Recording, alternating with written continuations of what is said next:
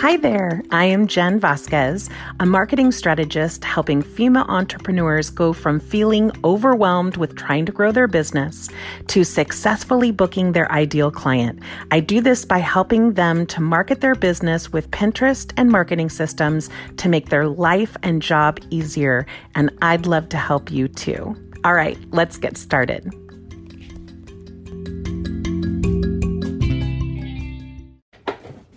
Want to know what the most effective Pinterest marketing strategy is going into 2022?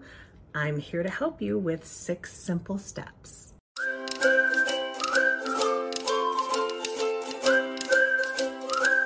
Every Pinterest expert may say things a little bit differently or offer different advice. This advice comes from my experience with utilizing Pinterest since the beginning of Pinterest, but also all of my clients, my Pinterest management clients, as well as my coaching clients and my VIP clients.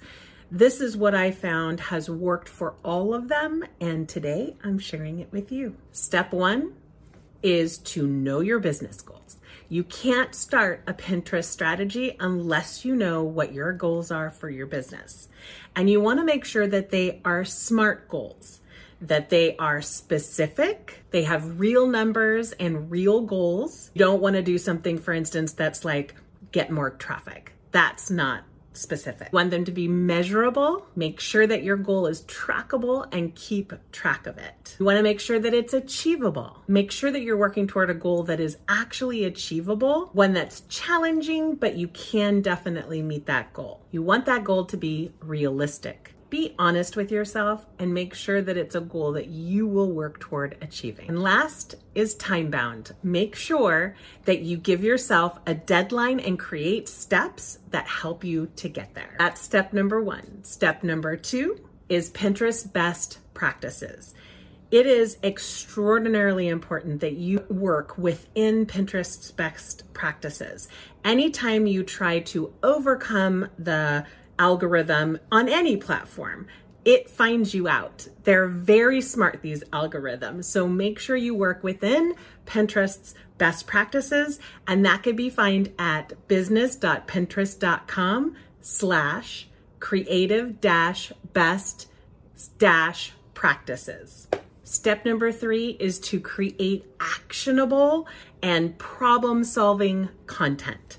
Content that's inspirational, of course, does well on Pinterest, but if you can make your content be actionable and problem solving, it is very enticing that people will want to click on that pin to find out that content. Make sure that you're teaching people something, that you're helping them get to that next level, that you understand the problems that you're going through, and you actually have a solution to fix it. A bonus for this is if you've been asked by more than one client a specific question, then chances are you should create content around that because if they're asking you, you can bet your bottom dollar that multiple people are asking the same question. Step four is scroll stopping FOMO graphics.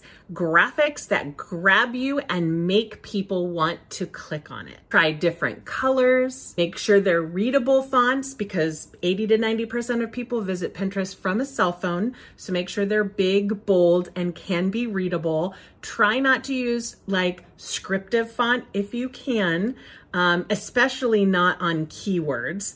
You want to make sure that you have a call to action, make sure it's a fresh image, and make sure that you include your website. One trick that you can do this is to search for the keywords that would bring up your content that you're creating pins for and look at all the feed and see what pins are out there. If you see a ton of really light, um, pastel colors, choose a color that's really bold, that's gonna stand out from that. If you have all sort of earthbound colors, try a bright, bold pop of color. Create a pin that's different or unique to all the stuff that you see in that feed when you search for that content. And that's one way of making it stand out from the crowd. Step five is consistency and workflow. Make sure that whether you're going to pin two pins a day or 15 or 20 pins a day, that you're doing it every single day. One way that that can help, that you can get help with that is with Tailwind because it releases pins out there slowly over time. You can use Pinterest.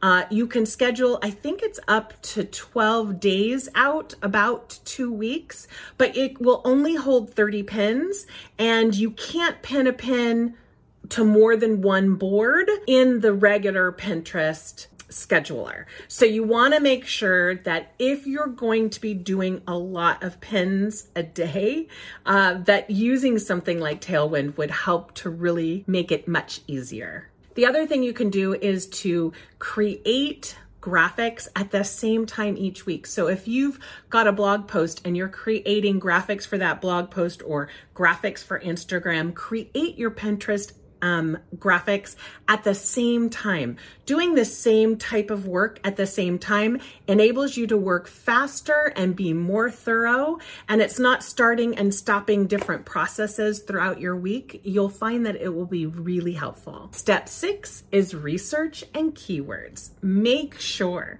that before you create pins for your content, that you search on there and make sure that you're using keywords that are really going to resonate with your ideal client and that they're being used to search for that type of content on Google or Pinterest. Any of those would work. Another way you can do this is to ask your favorite clients what exactly it was that they typed in that search bar to find you or to find their con- your content or to start working with you.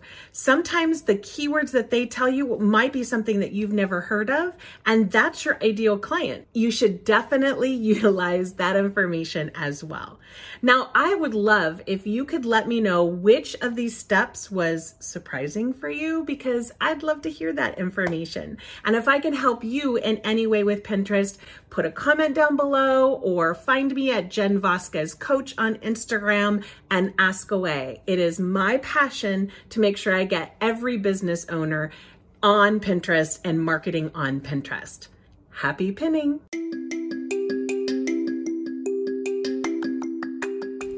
That's it for today. I hope you have a fantastic day. Get out there and do something good for your business.